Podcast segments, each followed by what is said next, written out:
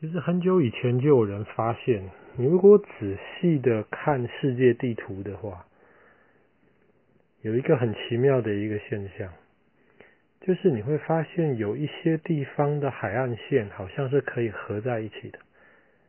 比方说，你如果把非洲那跟南美洲剪下来，你就会发现南美洲可以跟非洲拼在一起。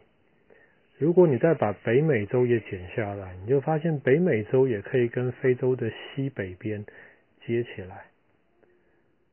你知道印度洋，印度洋是由印度跟非洲包着的一块大海。可是如果你把南极洲剪下来的话，你会发现南极洲可以并到印度洋的那一块大海的空隙去。很久以前的人就发现了。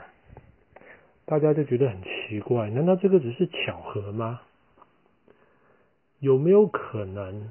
有没有可能，原来这些大陆都是连在一起的呢？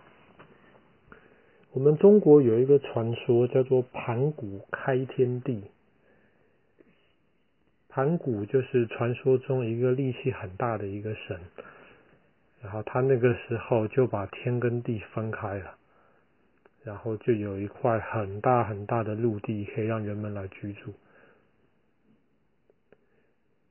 在一九一二年的今天，一月六号，有一个德国的科学家，他就这样子拼拼拼，他发现可以把地球上面七大洲这一些陆地，大概可以拼成一片大陆。这片大陆，我们今天就叫做盘古大陆。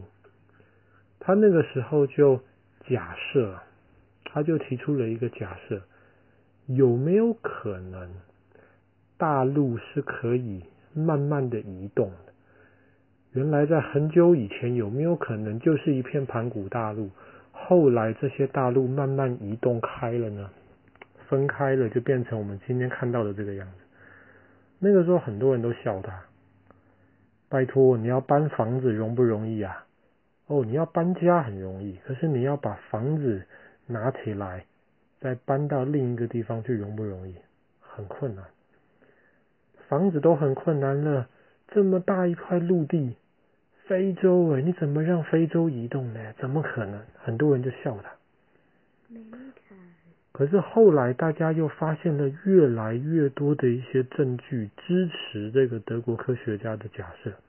比方说好了，在北美洲的东北边有一条山脉，从加拿大的东边一直到美国的东北边有一条山脉。可是后来有人去研究那一片山脉的土地，跟非洲的西边。挪威的西边以及苏格兰北边的山脉是同一种类型的土，难道这个是巧合吗？还是可能本来在盘古大陆里面，这就是一条大山脉，只是后来慢慢分开了，所以今天这块山脉一部分在美国、加拿大，一部分在挪威，一部分在英国，另一部分在非洲的西北边呢？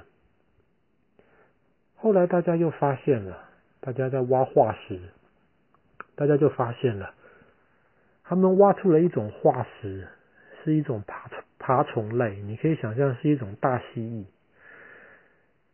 那个大蜥蜴，科学家去研究，根据它的化石去研究，发现它可以生活在浅水里面，但是它没有办法游过很深的水，它不是鱼，它没有办法这样游泳。今天我们看到蜥蜴，它可以在小水塘里面，但是它也没有办法在海里面游来游去。可是考古学家竟然在非洲跟南美洲都挖到这个大蜥蜴的化石，是这大蜥蜴能够游过去吗？还是有这个大蜥蜴的时候，南美洲跟非洲其实是连在一起的？还有其他的化石。有些考古学家挖到了一些植物的化石，这个植物的种子太重了，太大了，没有办法风把它吹得太远。可是同样的，在美洲跟在非洲都挖到这个植物的种子的化石，被风吹过去的吗？还是这个地方可能真的是连在一起呢？所以就越来越多这样子的证据，一直到五零六零年代的时候，二十世纪五零六零年代的时候，越来越多科学家才开始慢慢接受这个大陆其实是会移动的。可是有人就在想，为什么大陆会移动呢？那么重，那么大，怎么可能会移动呢？后来又有很多人去研究了，他他们发现我们生活的这个地球的这个壳，这个地壳是很硬的，很多石头很硬。可是这个地心里面其实是软的，地心里面是一种比较软的石头，地心里面又很热，那个软的石头可能就会被热烧的融化掉，就可以让上面的这些陆地。大石头的这个陆地可以慢慢的移动，所以后来科学家又更多的研究，就发现为什么我们今天会有地震，会有火山爆发呢？因为这个陆地是真的可以移动，所以它移动的很慢，所以他们把地球分成了几个大板块，就是大拼图。比方说，今天北美洲一直到格陵兰是一个北美板块。比方说，欧亚大陆是一个大板块，非洲是一个大板块，这些大板块会慢慢的移动，在移动的时候，有时候我挤你，你挤我，就会越挤越高，就会变成像喜马拉雅山，就是被挤出来最高的山脉。有些地方的板块越走越远，你往左走，我往右走，中间就会露出一条很深的山谷。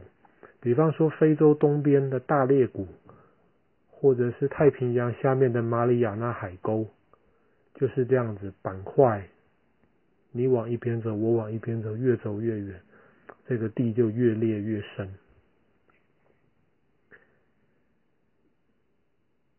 所以，今天我们就知道了，在一九一二年的一个发现的一个假设，让我们今天能够更多的知道。原来我们这个地球的地形不是永远不变的，一直在慢慢移动。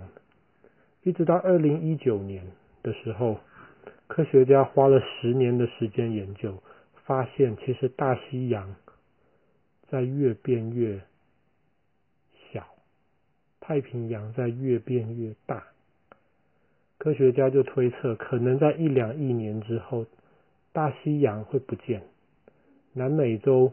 跟非洲可能又会重新的连在一起，一两亿年之后，可能地中海会不见，非洲跟欧洲又会重新连在一起，最后就会变成盆地，可能最后又会变成一块盘古大陆。